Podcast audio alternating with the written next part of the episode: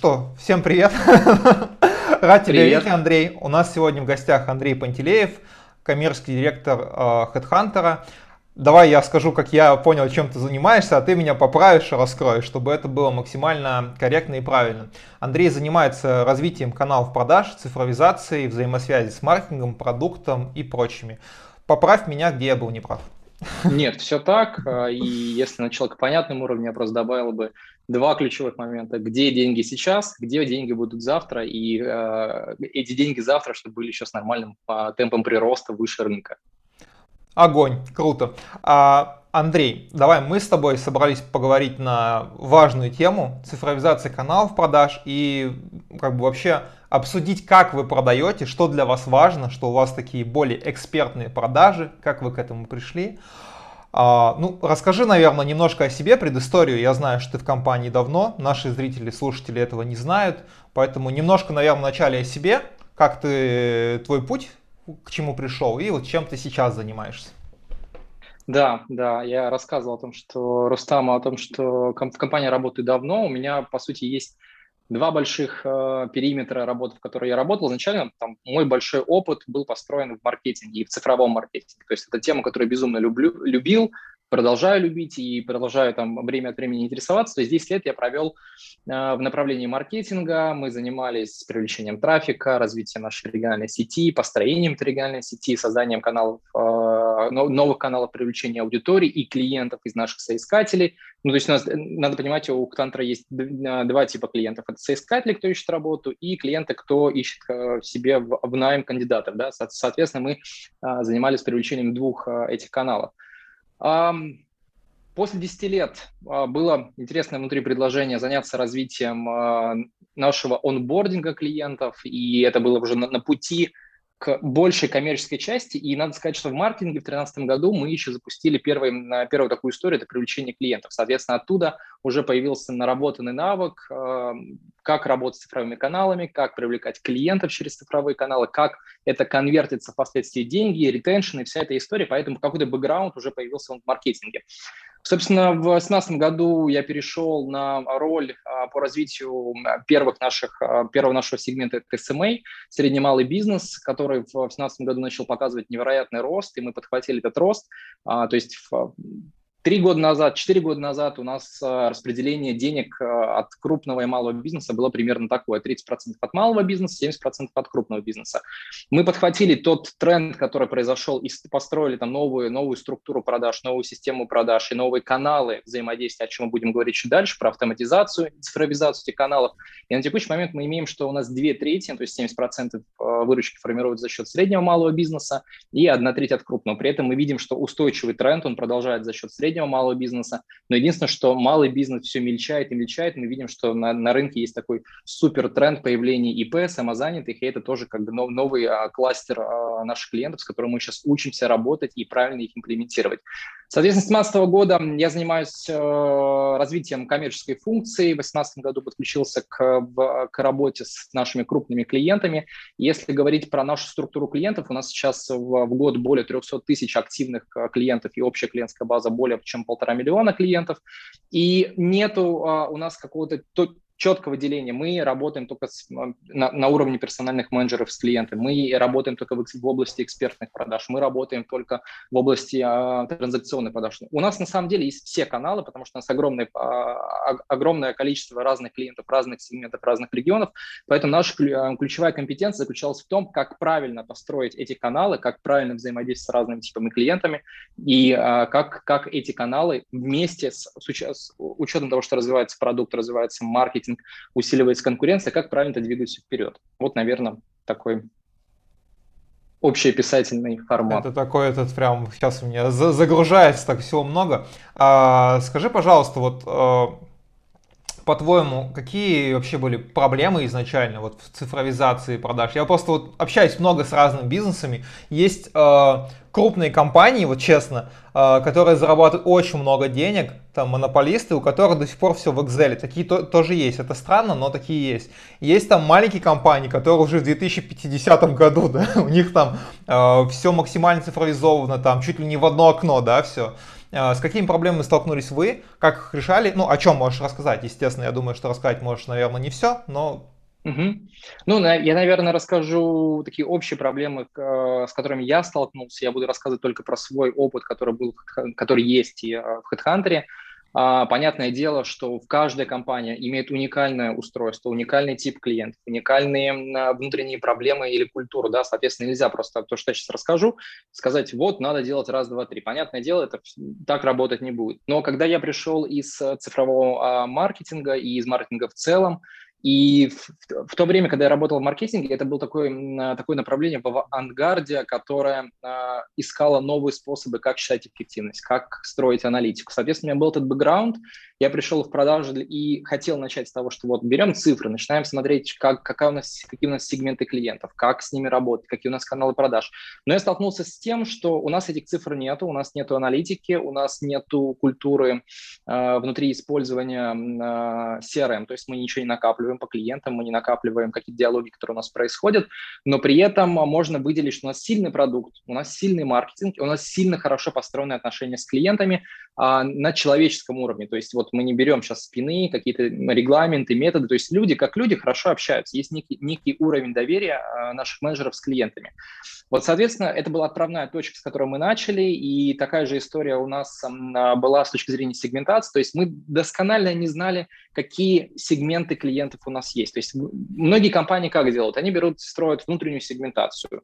В зависимости от чека клиента, в зависимости от объема потребления, они его сегментируют.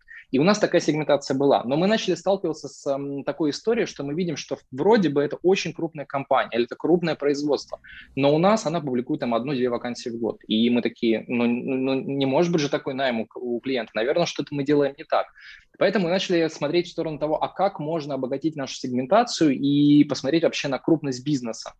Мы пошли в Spark, в FNS, нашли данные, смогли связать нашу сегментацию с сегментацией рынка, чтобы понять, вот какой оборот у компании, какая численность. И увидели очень много интересных зон внимания или там зон развития, когда компания очень крупная, а потребляет очень мало у нас. Или обратная история, когда компания маленькая, а потребляет много. Соответственно, мы сложили две эти сегментации и получили а, некую картинку, как, какие у нас есть клиенты, как они потребляют и где они находятся. Учитывая, что у нас достаточно большая и широко распределенная а, сеть центров продаж, у нас есть региональные представительства, у нас есть группа транзакционных продаж, у нас есть, есть достаточно большое количество представительств, точнее групп продаж в Москве, и мы еще посмотрели внутри баз менеджеров. Мы увидели, что как бы все базы, они перемешаны. У менеджера есть и малый бизнес, и крупный бизнес, и развитый клиент, и неразвитый клиент. И, собственно, мы ушли на полгода думать на тему того, а как должно работать. Вот если мы хотим в будущее там, на 3-5 лет расти, что должно происходить? Что будет происходить с количеством клиентов, которые к нам будут прибывать? Кто их будет обслуживать? Какими способами? И, наверное, тоже для большинства компаний а, есть э, такая понятная точка роста. Клиенты растут, надо больше менеджеров, да? Но мы когда посмотрели, что мы обслуживаем там уже на тот момент около 200 тысяч компаний, а столько менеджеров не наберешь. И это будет какая-то, ну, прям странная история, это сложно управляемо, это сложно людей найти, сложно адаптировать, плюс это а, офис, куда их можно посадить. Поэтому мы начали думать, так, где нам нужны менеджеры, где нам не нужны менеджеры, где можно делать автоматизацию, и начала вырисовываться картинка. Во-первых, мы вырисовали картинку как мы можем обслуживать крупный бизнес и как крупный бизнес отличается. Есть сверхкрупный, компании-гиганты, у которых сложные структуры. И мы выделили это в одну историю. Есть просто крупные бизнесы с более-менее понятной структурой, с более понятными там, потребностями, которые такие достаточно ровные. И мы выделили тоже в, в, в отдельную структуру. Плюс мы увидели, что у нас много как тех самых крупных клиентов, но которые мало потребляют. Поэтому мы сделали такую группу, которая э, занимается развитием клиентов, то есть они выявляют потребности, смотрят, э, что клиенту необходимо, доносят ценность нашего сервиса на, на тему того, как наш наш, наш продукт или наша продуктовая линейка может решать. И, по сути, построили, ну, есть еще там э, отдел по работе с кадровыми агентствами, есть достаточно мощный и успешный у нас э, старт отдела по работе с ГОСами, но это все, что касается крупного бизнеса. И мы сейчас немножко отодвигаем. Берем второй кусок. Мы видим, что у нас безумно растет количество заявок от малого бизнеса, Мы как компания и как сервис долгое время развивались э, с ориентиром, что мы под крупный бизнес, у нас фичеринг под крупный бизнес, у нас кабинеты под крупный бизнес. А тут приходит малый и говорит, мне все сложно, мне вообще все непонятно. Тут что-то документы загрузить, тут разберись, какой тип э, вакансий мне надо купить, сделать у меня жизнь проще. И мы начали вот эту историю как бы брать и адаптировать, чтобы не пропустить этот тренд. Но э, какая самая большая проблема была? Э, менеджеров всех у них базы были, на самом деле, ну, сейчас скажу вещь, наверное, многие удивятся, я тоже удивился, когда узнал, у нас была база у менеджеров, э, кто работает в среднем малый бизнес, полторы тысячи клиентов. Понятное дело, что никакие полторы тысячи клиентов менеджер обработать не может. Это прям сразу резало глаз, и это вызывало вопрос. Но мы начали смотреть глубже, как это работает, э, и э, увидели такую историю, что вот у менеджера есть полторы тысячи клиентов, и он, например, по-разному проявляет свою активность, но план его выполняется. Потом мы начали смотреть глубже в эту историю. А вот есть какие-то клиенты, которым можно не звонить и можно с ними не, не коммуницировать, у них все, все нормально происходит. То есть мы э, опускались вниз, смотрели цепочку, цикл э, взаимодействия с клиентом. Например, клиент приходит, покупает там, ну, какую-то услугу на, на 5 тысяч, да, проходит месяц, покупает на 5 тысяч, проходит еще месяц на 5 тысяч, потом звонок менеджера, клиент купил на 5000. И мы начали думать, а зачем тогда мы звоним клиенту, да? То есть если бы, если бы произошло изменение продуктового потребления, изменение чека, что-то поменялось бы, было понятно. А здесь получилось что? Мы видим картину, что менеджер потратил время, свое бизнесовое время, но при этом с точки зрения потребления клиента ничего не поменялось. И мы начали смотреть в сторону того, как нам построить систему, при которой мы можем видеть ряд клиентов, которые, в принципе, хорошо э, адаптированы в продукт, в сервис, они могут потреблять, за ними просто нужно присматривать, чтобы у них с точки зрения их потребления было все хорошо. А есть клиенты, без, с которыми нужно общаться, которых нужно обучать продукту, которым нужно э, доставать их потребности и рассказывать, делать консалтинг, какие сервисы лучше э, отвечают на потребность клиента. И мы начали такую строить систему, на самом деле у нас была, мы просто ее начали более агрессивно усиливать. Это система, которую мы внутри называем лидогенерацией, то есть у нас есть э, там, ну, порядка 70 менеджеров, которые э, обслуживают 200 тысяч компаний. Как это устроено? Есть система, которая смотрит всю клиентскую базу, смотрит то, что клиенты делают. И сейчас мы эту историю взяли такое в большое развитие, я называю можно сказать, Siri для продавца или ассистент продавца. То есть, по сути, система постоянно анализирует, что происходит с клиентом, а, заканчиваются у него услуги, он начал быстро потреблять услуги, он начал медленно потреблять услуги, а, он заходил на прайс, и она формирует сигналы. То есть наш менеджер на текущий момент, который обслуживает теле, э, в средний малый бизнес, мы называем телесейлс, он не занимается поиском компании, кому надо позвонить. Система автома- а, анализирует и говорит, вот список компаний, которым стоит позвонить, потому что у них них вот такие вот сигналы. Второй большой кусок. А, мы увидели, что клиенты есть уже развитые. И, возможно, им не надо звонить. Мы сделали несколько экспериментов. Ну, как бы давали их менеджеру звоним. И сравнили как бы эти, эти выборки и увидели, что этим компаниям, которым мы звонили, особо ничего не поменялось. И по факту мы поняли, отлично, мы можем как бы сфокусировать наше внимание не на компании, которые уже хорошо потребляют, с ними все ок, на них нужно просто поставить метрики, чтобы понимать, что они от нас не уходят, что у них все хорошо, что они довольны сервисом, а команду и человеческий ресурс фокусировать на тех клиентов, где это развитие будет необходимо. Соответственно, начали строить ту историю, мы стартовали с той точки, что доля на самоходных продаж, ну, то есть, ну, а, я буду говорить самоходных продаж, но надо понимать, что все равно в этих самоходных продажах какие-то точки контактирования человека с клиентом, они есть по разным, там, по технической поддержке, по каким-нибудь консалтингу.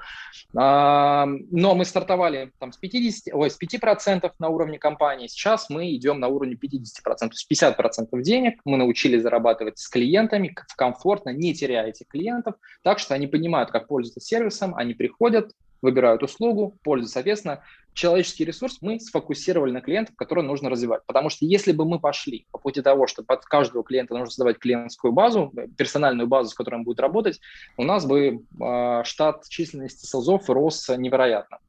Так, я, наверное, сделал небольшую паузу, чтобы ты позадавал вопросы, потому что у меня есть что дальше еще рассказывать и уходить в глубину по каждому из этапов, но Давай сделаем Мне а, интересно, диалогом. Да, с точки зрения того, что ты говоришь, вы сделали такую некую серию, очень похоже на самом деле на работу в больших продажах, вот сигналы, Uh, ну, есть же такое понятие compelling event, это типа когда нужно звонить клиенту, когда ему нужно писать, когда к нему выходить. и мы проводили, вот расскажу историю со своей стороны, мы проводили тренинг для одной компании, и там были очень молодые сузы, молодые и горячие. Вот. И один из них сказал, что зачем звонить, если лучший компания коммент, что у клиента нет продукта. Но мы немножко не так работаем. Понятно, да, что мы не бьемся в стену лбом. Это интересно, потому что я вот таких технологических решений еще не считал. Вот э, знаю, кстати, про такое решение не на российском рынке, а на западном, что ребята сделали нейросетку, а, которая генерирует диалоги. То есть ты звонишь, ты вбиваешь ряд определенных параметров, и у тебя уже идет диалог с холодным клиентом на английском языке, который тебе закидывает типичное возражение. Он идет непрерывно, то есть есть какой-то флоу. Вот. Я надеюсь, что когда-нибудь мы сами до такого тоже дойдем. И это будет очень круто, тренажер вот такой для продавцов. Вот есть уже Siri, а будет еще, я не знаю, там некая боксерская груша. Я надеюсь, клиенты не обидятся на такое сравнение. Ну, на самом деле, да, это технология, которая, кстати, по-моему, если не ошибаюсь, Salesforce тоже включает в один из элементов а, своей системы.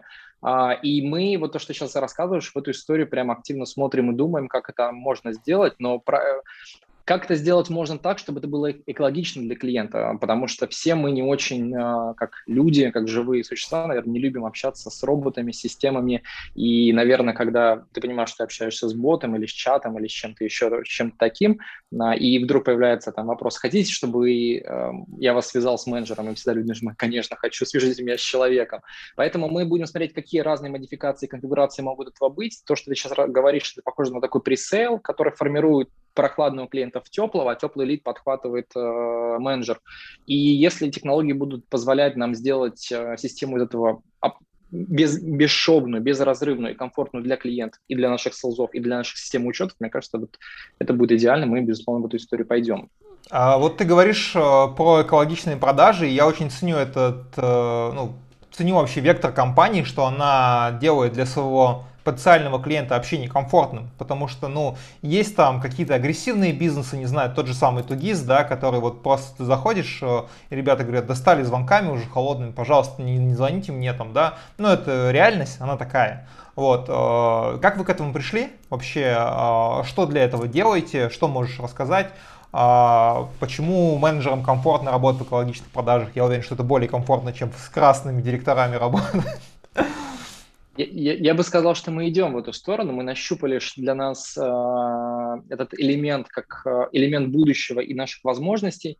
Мы внутри в нашей культуре имеем такое вот восприятие на уровне, ну, мне кажется, всех всех людей, что наша компания растет только тогда, когда растет бизнес нашего клиента. Ну, потому что мы занимаемся наймом, у клиента бизнес развивается, он открывает новые офисы, открывает новые представительства, ему нужны люди, и, безусловно, вот здесь мы являемся там, соратником, помощником клиента.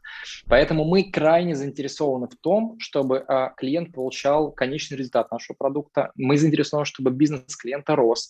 И мы заинтересованы в том, чтобы клиент явно понимал, как наш сервис работает для клиента. Потому что, ну, наверное, ни для кого не секрет, что сейчас тоже такой общий тренд. Не только важно продать услугу, важно убедиться, что клиент понимает, как ей пользоваться и правильно применяет.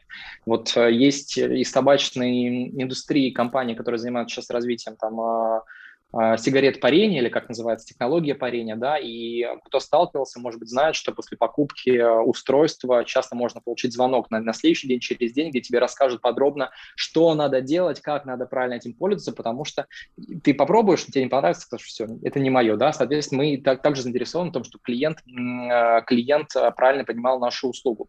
Если говорить про первую реформу, которую мы делали достаточно большую и суровую, и быструю в 2017 году, потому что мы строили новую структуру, у нас появилась новая новая сегментация, нужны были данные для того, чтобы э, строить вот этого ассистента продавца и вообще, в принципе, на уровне бизнеса понимать, что происходит и чем-то управлять. Мы это построили, мы увидели, что это работает, мы увидели, что у нас есть хорошая динамика по выручке, э, и мы начали думать, так, хорошо, что мы будем делать дальше? Вот куда мы идем с точки зрения работы с крупным бизнесом? Мы начали выявлять проблемы, что многие клиенты до конца не понимают, как эффект, максимально эффективную забрать, э, забрать эффективность от нашего продукта. Мы видим э, не всегда а, ну, честно говоря, если говорить честным языком, не всегда активную роль а, менеджера по продажам. И там мне очень безумно нравятся книги Максима а, Батарева, правильно, если не ошибаюсь, Батарева, где он рассказывает про философию продавца и вот эти вот книги про татуировки продавана, Мне нравится философия, что менеджер по продажам – это человек, который помогает э, находить правильное решение клиенту, который не втюхиватель, вот эту формулировку, которую Максим использует в книге, потому что есть такое убеждение, что вот э, менеджер по продажам – впариватель, да, он сейчас тебе только продаст, уйдет, и ему больше ничего не важно. Соответственно, эта философия нам не близка. Она не помогает развивать клиента, она не помогает давать ценность клиенту. Клиент, вероятно, будет немножко в стрессе находиться, поэтому наша философия – как стать не менеджером по продажам для клиента, а как стать партнерами и мы называем там внутри это HR-партнером. Но это долгий абсолютно путь, это не история, там сейчас мы сказали себе, и вот завтра мы все такие эксперты и продаем экспертные продажи. Соответственно, мы увидели эту ценность, мы пообщались с коллегами из других рынков, из других стран, которые сказали, что они тоже двигаются в эту историю, плюс они сделали немножко другую конфигурацию. Вот э, наши коллеги из э, других стран, они делали конфигурацию, есть менеджер продающий, а есть человек, который делает онбординг, глубокий онбординг клиента. То есть один продал, а другой рассказывает подробности, как, как этим пользоваться, как будешь получать эффективность. Вот мы смотрим сейчас разные конфигурации, как это может быть устроено, то есть это будет менеджер, это будет группа менеджер, это будет какой-то sales unit, как, как это может работать. А, но, наверное, вот подводя итог к своему там спичу, мы видим ценность в том, что мы хотим уходить глубже в, в работу с клиентом, мы хотим быть ценными для клиента не только на уровне, что у нас хороший продукт, но мы помогаем определить, какая конфигурация продукта будет отвечать на твою потребность. Ну и есть там еще следующий уровень, который мы смотрим, это заранее предвидеть изменения, которые могут происходить у клиента и быть готовым отвечать на эти изменения. То есть клиент э, только вот принял решение или, или участвовать в стратегических сессиях клиента, когда клиент определяется, какая, какие точки развития у него будут на следующий год. И, например, клиент понимает, что он будет открывать 500 магазинов. И мы, как HR-партнер э, этого клиента, заранее уже готовим модификации, как это можно обустроить, где можно найти людей, как, сколько это будет стоить, сколько займет это по времени. Но это вот такой горизонт будущего. То есть де, действовать не только от запроса и потребностей клиента, но действовать проактивно на будущее клиента. И именно это я называю партнерством. Да? Это человек, которого ты звонишь не узнать услугу, сколько она стоит, или ее подключить, а э, звонишь узнать э, совета попросить этого совета, попросить консультации, попросить с кем-то познакомить или э, расширить кругозор. Вот та точка, к которой хотелось бы прийти. Ну, я думаю, с таким подходом явно получится к этой точке прийти. Вопрос просто времени. Поэтому круто, круто, что я радуюсь всегда за компании, которые, ну, не знаю, нормально, экологично, правильно относятся к своему подходу, к клиентам, к своим сотрудникам. Сотрудникам тоже немаловажно э, комфортно себя чувствовать, находясь э, в этой компании. Многие об этом почему-то забывают, к сожалению, но вот это очень большой плюс. То есть, соответственно, знаешь, есть такой дисконнект, да, когда с одной стороны ты видишь, что клиентам все дается, а у менеджеров там мясорубка какая-то, да, там у них там, а, не знаю, ну галера, давай будем называть вещи, body shop, да, как эти айтишники любят говорить. И когда у тебя и там хорошо, и тут хорошо, естественно, там возникает какая-то химия, и, ну, человеку проще быть экспертом, когда у него есть время на это как минимум. Поэтому такое. Да, я, наверное, еще пару вещей э, расскажу инсайта. Вот когда мы делали больш, большой research и готовились к тому, что построить новую структуру продаж, у нас было много консультантов, мы запускали много аналитиков, слушали звонки, смотрели. И многие, во-первых, у нас была такая историческая вещь, когда к нам приходили и делали несколько замеров NPS. У нас NPS был невероятно высокий, 98% на уровне менеджеров. И многие компании говорили, мы такое вообще не видели, как такое возможно, где вы это взяли. И другие консультанты, которые слушали звонки, учитывая, что мы не строили какие-то жесткие а, такие а, sales flow потоки вот там спины или скрипты, разговаривать так, люди разговаривали как люди, и нашим клиентам это нравилось. И многие консультанты тоже сказали, подсветили нам такую важную вещь, что не потеряйте вот этот элемент человечности, который у вас уже построен с клиентами. И это, наверное, вот там движение в экспертные продажи, партнерские продажи, это не, некие эволюционное дальше развитие, чтобы не угробить эту историю, не перейти на модель, э, тебе сейчас позвонит робот, человека-робот, биоробот, да, который позадает вопросы, предложит тебе конфигурацию, и завтра про тебя забудет.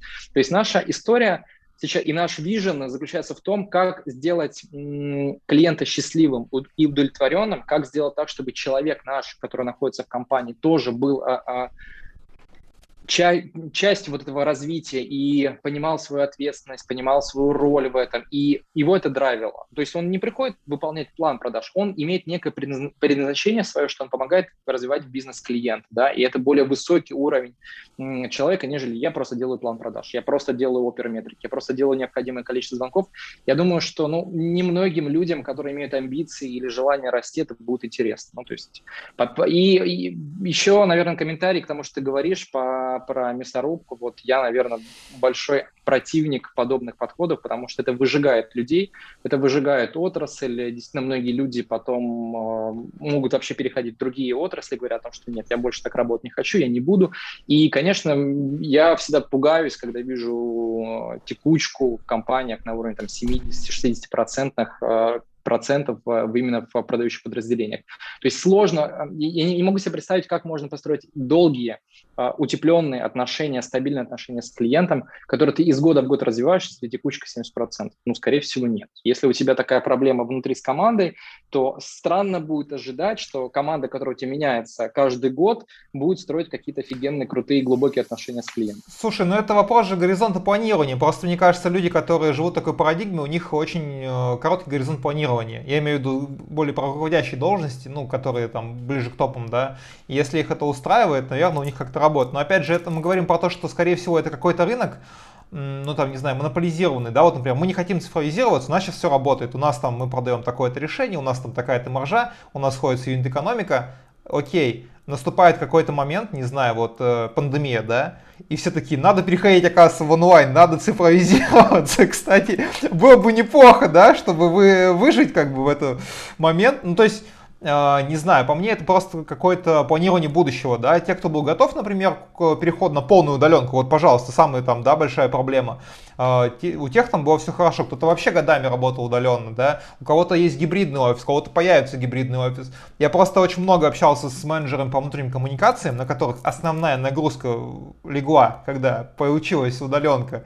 Я там продавал решение, которое частично с них снимало нагрузку, и, кстати, потому что я продавал это решение так, что них частично с них снимает нагрузку, ну, у меня был там какой-то позитивный опыт с некоторыми компаниями, но Короче, интересно посмотреть, когда происходит какое-то событие, и все к нему не готовы, и как э, это работает по-разному на компании. Кстати, вот э, у вас, э, как вот в итоге с удаленкой, как вы этот вопрос решили?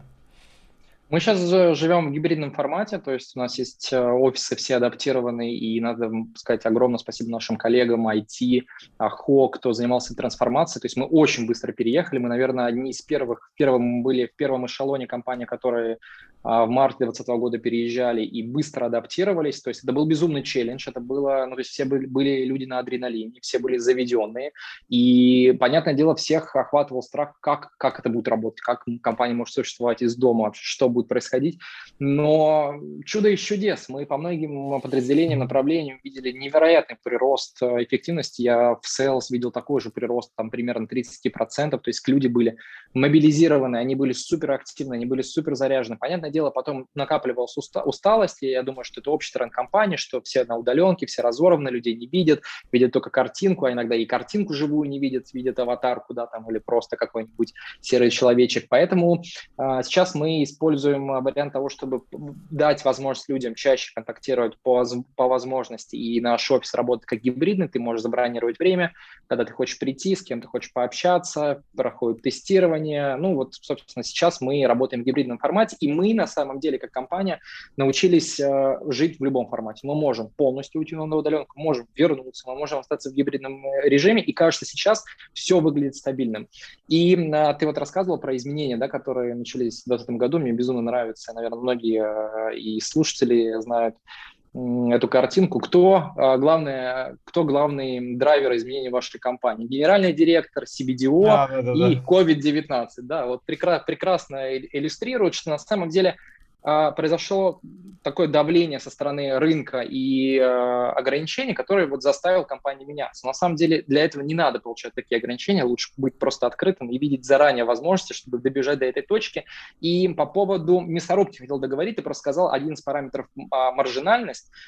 Вот с экспертными продажами, как мне кажется, есть одна, одна из точек риска, которая, наверное, а, пугают и будут пугать людей. Меня тоже, может быть, в какой-то момент пугает, но я понимаю, что это может быть э, одним из индикаторов, что мы двигаемся правильно. Что когда запускаешь экспертные продажи и становишься партнером для клиента и можешь рекомендовать, может быть, тебе не надо дорогое решение, тебе может быть такое, а может быть, тебе вообще не надо решение, ты можешь это сделать другим способом. В моменте времени ты можешь увидеть какой-то эффект сползания выручки или там удельной выручки на селза.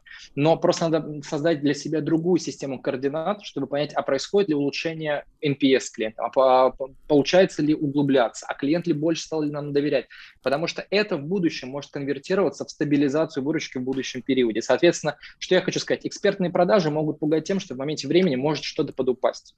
Но важно не пропустить тот момент, что это создаст фундамент для будущей выручки. Вот это, собственно, другой, другой абсолютно взгляд. Не на короткий период маржи сейчас, а маржи в долгий мне, период. Мне кажется, ну, тут же есть еще другой ответ на этот вопрос, да. То есть, э, когда ты с клиентом устанавливаешь доверительные отношения, э, тем более там, ну, насколько я знаю ваши продукты, у вас все-таки есть там и Талантикс, есть что предложить, кроме там стандартных условий, да. Вы можете ему предложить, если это ему будет в момент интересно, он может вас посоветовать. Я думаю, что на длинной дистанции это всегда в любом случае выигрывать. Кстати, а, есть вопрос, который интересен лично для меня. Вот ты сказал, что вы там работаете отдельно с кадровыми агентствами, отдельно у вас есть там какой-то отдел по работе с B2G, а еще вот какие такие, ну, наверное, нестандартные для человека со стороны, непонятные, как бы, как сказать, а, Какие вы еще такие интересные партнерства делаете, с, э, в какую сторону? Как, как вы развиваете еще бизнес так, что ну, там, человек со стороны это не очевидно будет? Вот, наверное, так.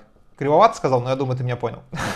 Ну, смотри, ты сейчас говоришь про сегменты клиентов. Мы, когда сегментировали и делали группы продаж, мы смотрели от потребностей клиента и как их правильно комплементарно сгруппировать. Ну, понятное дело, есть практика отраслевого деления клиентов. У нас тоже, безусловно, есть в, по работе с крупным бизнесом, потому что крупный бизнес по отраслям имеет схожий уровень там, э, технологичности, развитости, найма, процесса и болячек. Соответственно, человек, который работает с определенной группой отраслей, он более глубоко может погрузиться и быть большим экспертом в, этих, в этих э, историях. Соответственно, мы используем отраслевое деление.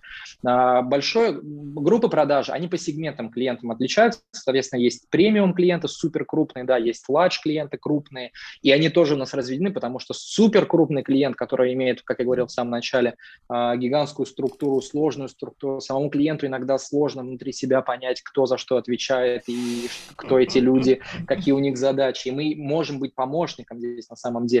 Поэтому, наверное, самые крупные, я сказал, это деление по сегментам а, LP, который Large and Premium Clients, а, SMA, Small Medium Accounts.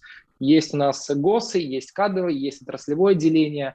Ну, есть у нас, безусловно, соискательское направление, но здесь мы все-таки как сервис а, остаемся и планируем пока оставаться продуктом, который не нацелен на какую-то агрессивную или экспансию, монетизацию. То есть мы имеем социально, внутри у нас есть такая социальная установка, мы помогаем люд, людям реализовать свою жизнь, реализовать, найти новую работу, то есть через реализацию на работе. Соответственно, если мы создадим какие-то барьеры, ну, я помню, были у нас в Рунете прецеденты, когда а, социальные сети а, вводили а, плату за попадание внутрь, да, соответственно, мы в эту историю точно не идем. Мы не нацелены как-то монетизировать наших соискателей, поэтому, наверное, сейчас вся история бизнеса, она построена вокруг компаний, которые ищут себе а, кандидатов.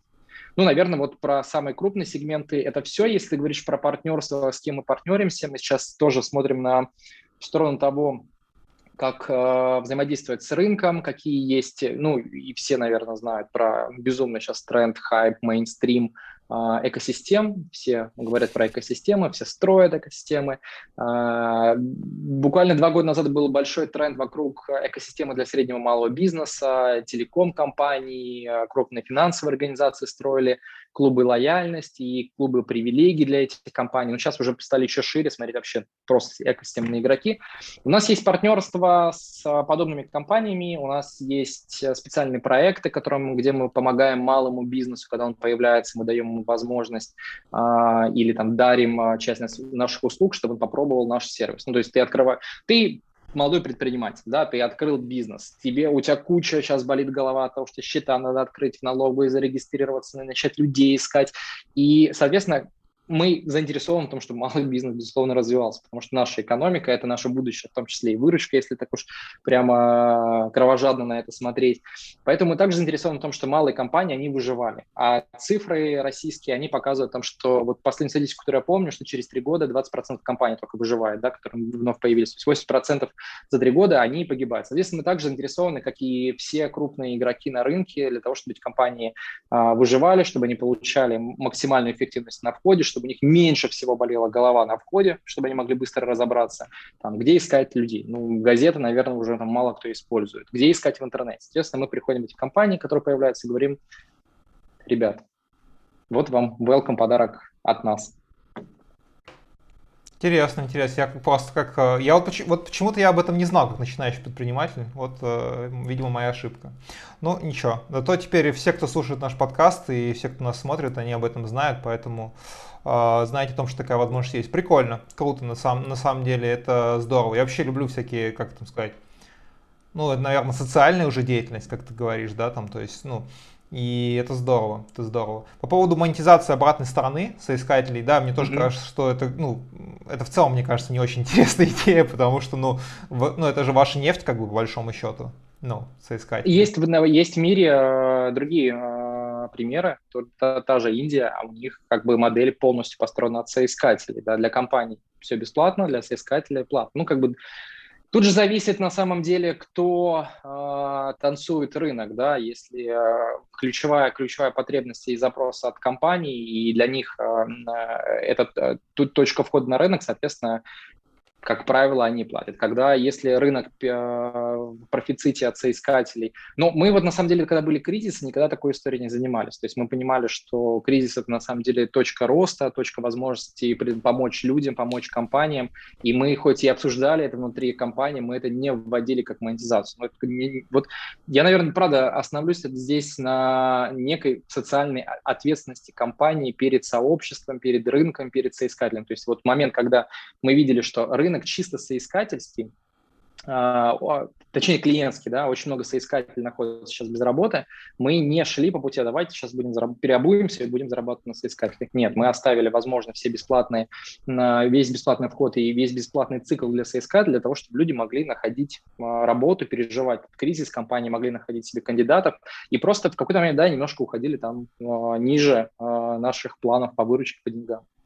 Не, ну это важно, это очень важно, потому что, ну видишь, э, например, э, что меня радует всегда, когда я общаюсь с людьми, которым нравится, что они делают, по ним это заметно очень сильно. ну, то есть там, там, я вообще не знаю, у меня там есть там знакомая, она занимается фандрайзингом, да, она привлекает деньги там в на современное искусство. И вот прям заметно, что ей это прям очень сильно нравится. И это прям круто. Ну, э, к сожалению, вот я почему-то не могу понять, не все могут себе позволить заниматься любимым делом. И круто, что ты прям вот в своей теме прям, но заметно. Ты уже, сколько лет ты вообще уже работаешь в компании? Ты уже очень много, да, по-моему? В компании Ктандра я работаю всего 15 лет. Всего, всего, всего 15. Всего, всего, всего 15, на самом деле, как бы впереди еще на 30 лет задач бэклог. 10 лет маркетинг, 5 лет коммерческая функция. Но и вот важный момент, который мы с тобой тоже раньше обсуждали, а, что изначально я пришел в продажи, не имея прямого бэкграунда продавца. То есть я пришел как человек, который развивал цифровой маркетинг, который опирался на веб-аналитику, на все. И я смотрел это, наверное, может быть, совсем другого ракурса. Да? У меня, безусловно, были промахи и ошибки там в работе с построением команд, людей, потому что я изнутри не знал всей этой кухни, да, мне пришлось как бы с ней познакомиться. Но зато я смог принести совсем другой взгляд с точки зрения, как можно это все анализировать, как это можно смотреть, на какие каналы, которые, может быть, многие бизнесы не смотрят, можно взглянуть. То же самое цифровизация, та же самая автоматика, которая может происходить для того, чтобы масштабировать свой бизнес, масштабировать свои каналы продаж и не использовать классический подход. У нас больше клиентов, нам нужно больше селзов. Окей, давайте подумаем, что мы можем сделать по-другому. У нас больше клиентов. А, а есть, есть другой подход, когда у нас мало клиентов, нужно больше селзов. Тоже такой подход э, у некоторых компаний. Это, кстати, про экспертные. Это уже про экспертные продажи, потому Но... что ну, действительно эта логика Здесь может быть, потому что ты уменьшаешь количество клиентов на менеджера для того, чтобы у каждого менеджера было больше времени подумать про клиента, почитать про него новости, углубиться, походить на его мероприятия, да, и это, безусловно, плата, твоя плата за то, что а, менеджер будет уходить глубже в клиенте, иначе он просто, это будет невозможно. Слушай, э, такой вопрос. У нас, кстати, слушают еще, ну, в основном слушают B2B сузы, но есть люди, которые находятся в начале пути своего, там, да, там, приходят с разных компаний, некоторые там по 3 месяца работают, по 6, там, уже в продажах. Вот э, хотелось бы, наверное, ну, я понимаю, что у тебя прямого опыта в продажах не так много, но у тебя есть некая хорошая насмотренность, да, потому что ты взглянул с разных сторон сегментов бизнеса, ну, понятно, да, внутри одной компании, но все-таки по-разному. Какой бы ты совет, наверное, дал нашим слушателям, которые находятся в начале пути? Я называю, да, я, я понял вопрос, очень хороший вопрос, спасибо за него. Я называю, вот когда я смотрел на всю историю и как мы трансформировались, перебывались э, в, в рамках новой структуры, у меня появилась такая в голове мысль, которую я в людей закидывал и говорил о том, что менеджер по продажам – это не просто человек, который деньги загоняет в компанию. Вы являетесь компанией представителем клиента. Если у клиента что-то происходит – не так, там, с документами, а, с потреблением услуги, с чем-то еще, вы как бы лицо, которое как бы отвечаете, и вы должны быть, быть зубастыми для внутренних коллег в компании, которые могут не да, приходите кусать, говорить, почему у клиента нет документов, почему у клиента здесь вот эта штука там сломалась или не починилась. Поэтому я бы, наверное, ключевую рекомендацию дал, и я считаю это неким будущим с точки зрения каналов продаж и там а, глубоких продаж, это делать так, чтобы клиент был счастлив. Может быть, в моменте времени вы что-то потеряете по выручке, может быть, что-то вы там последнюю копейку не выжмете от клиента. Но мне кажется, что это точно обернется тем, что вы построите глубокие отношения с клиентами, клиенты будут вам доверять, вам будет легко общаться э, с этими компаниями, и вы будете получать дополнительный э, профит в то, что будет много энергии у вас, потому что когда ты находишься в хороших отношениях, когда тебя все это драйвит, ты полон энергии, ты можешь создавать больше. Когда ты постоянно бегаешь, где же еще мне рубль найти, как мне план дотянуть, от, от, откуда выжить, на самом деле ты постоянно находишься в этой фазе стресса. Может быть, в коротком диапазоне времени для компании, для твоего плана, для твоего, твоей мотивации это будет хорошо, но в долгосрок это сожжет и тебя, и, скорее всего, не даст э, необходимого буста для компании. Поэтому моя, мой, мой ключевой взгляд на это делать так, чтобы э, клиент был счастлив э, с тем продуктом или с той услугой, которую ты продаешь ему, чтобы она подходила под его задачу. Это, кстати, интересный вопрос. Э, ну, с точки зрения счастья клиента, например, я э, иногда отказываю клиентам, потому что понимаю, что если я сделаю то, чего они просят, они не будут счастливы. Ну, такой простой пример, совершенно короткий. Там приходит компания и говорит, нам нужно обучить менеджеров по продажам. Вот у нас менеджеры долго работают в компании, у них есть очень много продуктов, которые они могут продавать, там, делать кросс-селл, но они не продают, средний возраст там 40 лет, средний возраст нахождения в компании 5 лет. Давайте-ка мы им проведем тренинг, чтобы они стали более активными. Я говорю, ну это не работает так. Ну то есть... Абсолютно не работает. Да, то есть мы, конечно, можем провести тренинг, но как бы мы получим деньги, вы не получите нужный продукт, вы будете несчастливы и скажете, что мы плохие там эксперты, да. А, тут у нас как бы лус-лус, то есть все проигрывают. Я говорю, ну да, там деньги того не стоят. И важный момент, который я, например, для себя уяснил, что клиенту надо иногда отказывать, потому что ты не можешь сделать то, либо что он хочет, либо он не понимает услуги. Вот ты очень правильную вещь сказал с точки зрения того, что нужно обучать клиента продукта, как пользоваться. Мы на самом деле ну, ты же знаешь компанию ClearData, в которой я работал, да, и там у меня руководитель, там, директор по продажам говорил о том, что маркетинг, по сути, это обучение масс. Ты продукту обучаешь клиентов, что вот у меня есть такой продукт, понятно, что есть там простые продукты, я не знаю, там шоколад, да, а есть там, не знаю, там биомеханические протезы, там условно, да, и они разной степени сложности, и каждого клиент нужно, чтобы он купил, он должен понять, что он покупает. Поэтому это интересный момент, что мы как эксперты должны внести знания о пользовании. И, кстати, знаешь, что еще я очень сильно часто замечал? У многих компаний отсутствует вообще попытка даже понять, как клиент пользуется продуктом с точки зрения customer journey. То есть, как вот он приходит куда, что он делает, как он, я не знаю, там, каких ситуациях он им пользуется. Вот ты, кстати, много ли с таким встречался, когда делал свои исследования? И вот поделись, пожалуйста, опытом на этот счет. Я бы сказал, что да, мы на, в начале с этим э, знакомились и углублялись. Но на самом деле мы в начале разработки новой структуры видели, что у нас много есть внутренних вещей, которые нужно чинить, править, менять, э, автоматизировать. И вот, наверное, в двух словах скажу, что э, важный инсайт, который тоже мы увидели, как, перед тем, как принимать решение набирать большую команду, увеличивать, надо посмотреть, а все ли люди внутри делают правильно, да, потому что когда мы а, сделали фотометрию рабочего дня, мы увидели, что до 80% времени люди надо делают какие-то некоммерческие активности. Ну, там, переписываются, договора гоняют, задачки выставляют, ищут нужную информацию. Ну, то есть первая вещь, которую можно починить, починить внутри команды, да, и ты высвобождаешь большое количество коммерческого времени, солзов, по сути, ты получаешь эти ставки внутри своей службы без найма новых людей. Вот это самый простой, а, самая простая вещь, которую, которую необходимо заняться вот внутренней гигиеной процессинга и коммерческого времени перед тем, как принимать решение о, о новых ставках. Если говорить про а, точки контакта наших клиентов с нашим продуктом, на самом деле здесь есть такая небольшая болячка. Мы давно про это говорили, но учитывая, что у нас большое количество клиентов, много платформ, на которых клиент может э, встречаться, мы это делаем немножко кусочками. Сейчас в этом году мы запустили уже более планомерное прокатывание каждого этапа. Вот регистрация и знакомство клиента с продуктом, вот первая покупка, вот там использование. Да? И мы начали эти кусками прокапывать, мы правда видим болячки, мы правда видим места, которые вызывают трудности, и пока кто-то со стороны глубоко не посмотрит на эту историю, сложно придать этому ускорение. Кстати, вот, наверное, скажу такой момент, может, кому-то будет полезно. А, иногда люди сопротивляются, ты делаешь исследования внешних консультантов. Приходишь к ребятам, говоришь, ребят, сделайте мне исследование, как и внутренняя команда сопротивляется, начинает говорить, ну, ребят, мы все это знаем, у нас свои есть исследования, а, мы эти проблемы и так знаем. Ну, хочется спросить, почему вы только не решаете эти проблемы?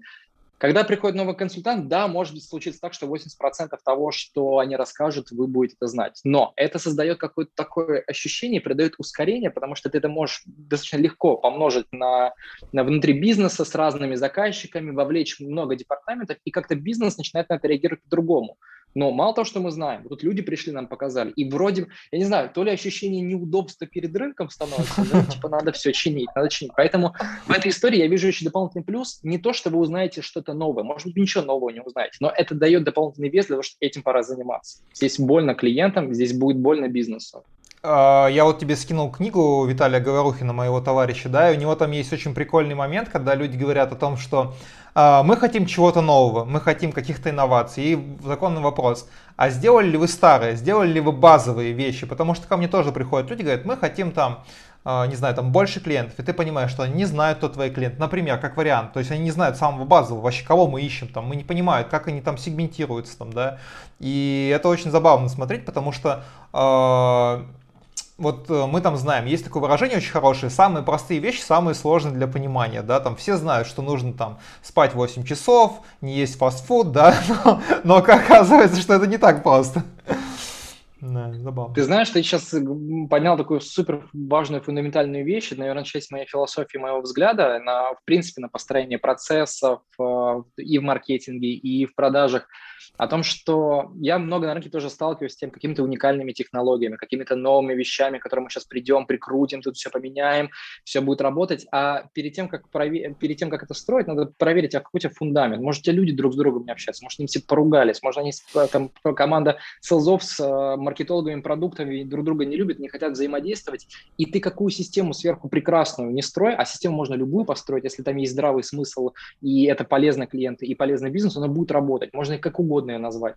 А вот фундаментальные вещи, они, как правило, да, они самые тяжелые, они самые объемные. И когда их пропускаешь, вот как ты правильно сказал, там, а, не спишь, не пьешь воду, не занимаешься спортом, то странно полагать, откуда у тебя возьмет здоровье. Нет, ну я пойду, не знаю, сделаю три поклона солнцу, завтра проснусь таким здоровым, исцелюсь. Нет, так работать не будет. И то, что, что я видел по опыту, а, опять же, и в маркетинге, и в продажах, точно такая же история. Если фундаментальные вещи не починить, сверху настраивать ничего не надо, просто не будет работать. Любая, даже прекрасная система, проработанная, глубокая, со спинами, скриптами, автоматизирована, если люди не хотят взаимодействовать, у них там есть какая-то поломанное внутреннее, поломанное отношение, оно не будет работать, просто рассыпется в какой-то момент, и можно в этот момент включить палками загонять, давайте, нет, давайте мы все пишем в CRM, мы там звоним по скриптам, но потом, наверное, появится огромный процент текучести, и вот та самая кровавая машина, про которую мы говорим, она запустится.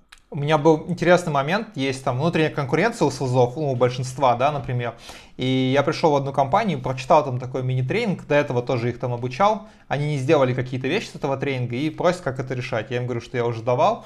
И после тренинга я, ну, я сейчас раскачиваю такую тему, что экспортные продажи, продажи за границу, и ребята реально продают в разные страны, и я их как-то всех собираю ручками там, и я дал директору по продажам эту ссылку, вот приходите, там можно бесплатно пообщаться, как бы все круто.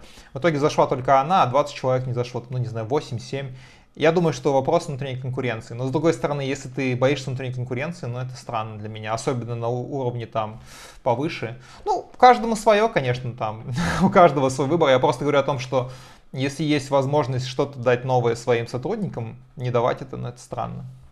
Да, тоже вопрос про конкуренцию и модель, э, ну, есть модели мы все в одной лодке, мы вся команда работаем на общий результат. Есть э, модели, каждый sales – это личный результат, работает на себя. Мы на самом деле сейчас, у нас есть разные конфигурации, у нас есть и такие, и другие. Мы смотрим на всю эту историю, как это работает.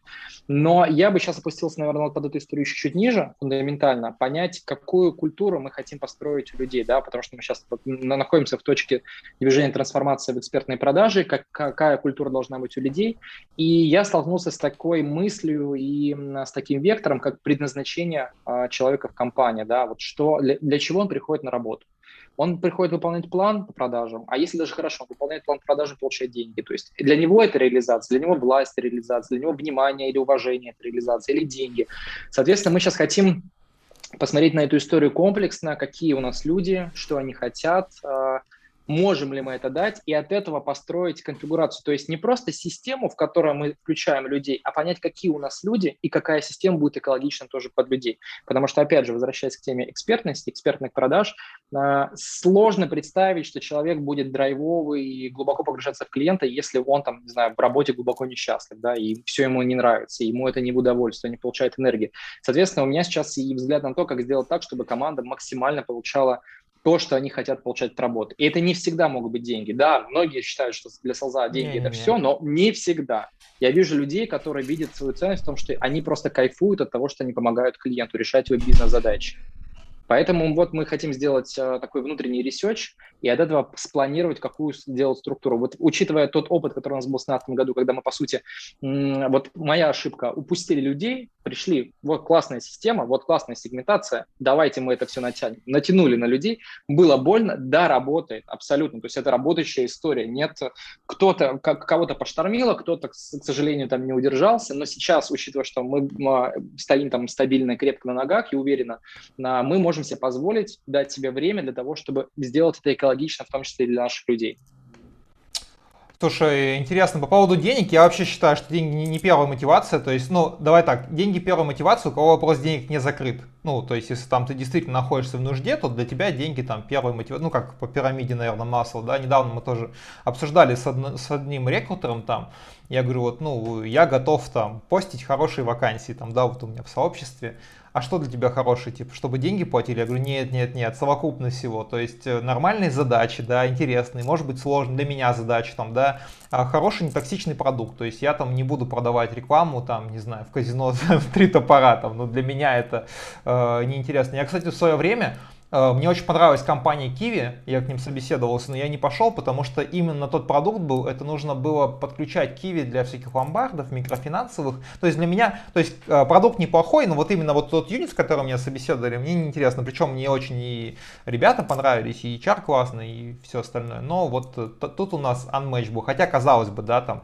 для кого-то это нормально. Там, для меня важно понимать, что я продаю. Я бы даже сказал, что продукт примерно там на первом месте, там, на втором, там, не знаю, там, сильный руководитель, у которого могу чему-то научиться. Кстати, недавно вот с человеком обсуждал это, и он говорит, а я об этом не подумал. Я говорю, как ты об этом не подумал? А зачем ты на работу идешь? Ну, для меня это как бы нонсенс, для него может быть и нормально. Вот, поэтому я совершенно не согласен там деньги. Может быть, ты когда получишь эти деньги, они тебе не нужны будут. Может, ты будешь там по 12 абсолютно, часов там работать. Абсолютно. Поэтому тут у каждого... Слушай, прикольно, что вы в эту тему копаете. Я всегда, знаешь, Недавно я писал подкаст э, с э, управляющим директором таких ребят, как Пряники, может быть, знаешь, геймифицированная mm-hmm, сеть. Да, да. Э, Евгений Любко, короче, очень прикольные ребята. Я все жду, когда смогу больше примеров дать про то, какие крутые вещи делают для селзов. Там, например, Cisco делала там марафон продаж, там, да, там, то есть ты должен продать на сколько-то там своих, там, что они продают, систем безопасности, оборудование, там, да, и пробежать марафон. то есть это как бы, ну, марафон, наверное, там десятка была, я думаю, что не марафон прям 42-195, я сильно сомневаюсь сомневаюсь. Вот, и ты там что-то выиграешь. То есть вот хотелось бы, я надеюсь, что когда-нибудь у меня будет такой выпуск, когда я расскажу про все, что делают компании для СУЗов. Это вот будет очень интересно. То есть вот какие-то такие... Да, ты знаешь, единственный вот момент, мы тоже смотрим на эту историю, тоже думаем про геймификацию, делаем какие-то такие достаточно, ну, мягкие вещи, э, номинации, подарки, э, что-то из плюшечек. Но я бы точно не хотел оказаться, знаешь, в какой иллюзии, когда на менеджмент или руководители придумали, что вот эта игра, которую будут играть все, потому что это прикольно, потому что это наша идея, и все должны в нее играть, да, а люди такие, господи, что это, я не хочу. Поэтому здесь вопрос сделать как, чтобы людям это было действительно было ценно, важно, прикольно, это их там помогало им как-то реализовываться. Но главное не попасть в иллюзию, что это руководители отрываются, потому что, не знаю, у них появилось свободное время, чтобы не подумать на тему того, как они могут стратегически развивать компанию, они говорят, давайте будем сейчас придумывать игры для нашей команды. Вот, наверное, не, не, это, не, это, это подсвечу просто точку угрозы, которой важно не, не, не, попасть, не попасть в свою галлюцинацию о том, что нам кажется, что это важно людям. Может быть, людям это не важно. Да? Не-не-не, это, это конечно, нужно делать какой-то там опрос, естественно, там, как все эти ребята делают. Больше опрос тоже опасная история, знаешь, люди иногда боятся сказать свое мнение, боятся не сказать что-то против того, что если, как, если жесткий авторитарный руководитель или э, такой менеджмент компании, очень сложно там сказать свое мнение. И когда у тебя нет открытости, тебе а, приходится находить а, какие-то неявные сигналы, что происходит. И тогда, Это... кстати, когда нету систем, когда нет систем обратной связи, когда эта культура не развита, у тебя самый главный источник информации – курилка курилка, то, что говорят, что происходит на самом деле. Это... Везде фидбэк в письмах, все гениально, все отлично, компания супер, а в курилке как бы другая информация. Если эти два мира не сходятся, где-то есть разрыв. Есть вопросы. Знаешь, я сразу о чем подумал? Я подумал о ритейле. Ритейл там 40% текучка в среднем, там, да, считается, что типа 40% это хорошо, если в ритейле текучка. И, ну, кто-то же делает так, что у них не 40%, ну, вот вкусвилл, например. Ну, понятно, что там, да, вкусвилл там у них там есть свои там подходы, там, друг, другое там, да, там, многим людям нравится эта компания, там, я тоже в целом там, э, то, что я знаю снаружи, да, внутри я не был, да, это интересно. Но вот кто-то же может сделать, чтобы не было текущих 40%. Я вот надеюсь, что ребят задумаются, потому что продавцы не только B2B продают, и в ритейле тоже продавцы, как, как, ни, как ни странно. Ну, такое. Я просто по то, что ну, я да, думаю, да. как раз я вот могу, я, Тут точно цифру не скажу, могу просто сказать горизонт, что у нас текучка меньше 10%, да, там, я бы сказал, даже крепче, меньше 10%. Вот. И э, мы на эту историю смотрим как наше конкурентное преимущество. Соответственно, как я раньше сказал, что будет сложно построить любые экспертные глубокие продажи и э, получить счастливых клиентов, если у тебя команда не задерживается, команда у тебя несчастлива. Вот, наверное, мысль, которую я сейчас вот так сформулировал и обернул. Нет счастливой команды, нет счастливых клиентов. Ну вот, э, на самом деле, мы потихонечку уже движемся к концу, э, и я бы хотел, на самом деле, зафиксировать эту мысль в головах других там продавцов, других руководителей, не знаю, собственников бизнеса, что вы все так или иначе влияете на то, чтобы ваша команда была счастливой, начиная от своего отношения к коллегам, да, а, то есть если ты там будешь со всех там вытаскивать ресурсы и делать то, что тебе нужно, вряд ли все остальные будут счастливы, это тоже важно, начать надо с себя. Ну и, соответственно, руководители показывают пример, я могу привести отличный пример вот по поводу команды, я когда работал в Клевердате, например, у нас э, генеральный директор сказал, что ребят, мы там, в принципе, там готовы, ну, у нас там гибкое утро, давайте приходим там до 11, там, планерки, если у вас что-то не получается, пишите в Slack, там, э, ну, все окей.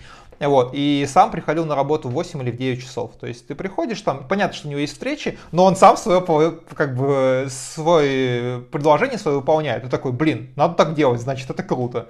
Вот, и круто, когда вот есть такой матч, когда люди, ну, просто я видел и обратный пример, давай так скажем, и их тоже, наверное, немало, да, Поэтому там хочется, чтобы все-таки людям было комфортно работать, потому что на работе мы проводим от 8 часов в день, и оказывается, что это половина нашей жизни, и хотелось бы, чтобы Но люди... здесь важно не только про время, а то, что это место нашей реализации, да, это как бы качество, часть качества нашей жизни, поэтому делая свою команду счастливой, надо думать не только то, что вы там бизнес улучшаете или там клиентов укрепляете, вы делаете часть э, жизни людей, причем ближе людей, нежели чем просто страны, лучше. Это тоже социальная, э, социальная ответственность э, руководителей, менеджмента компании.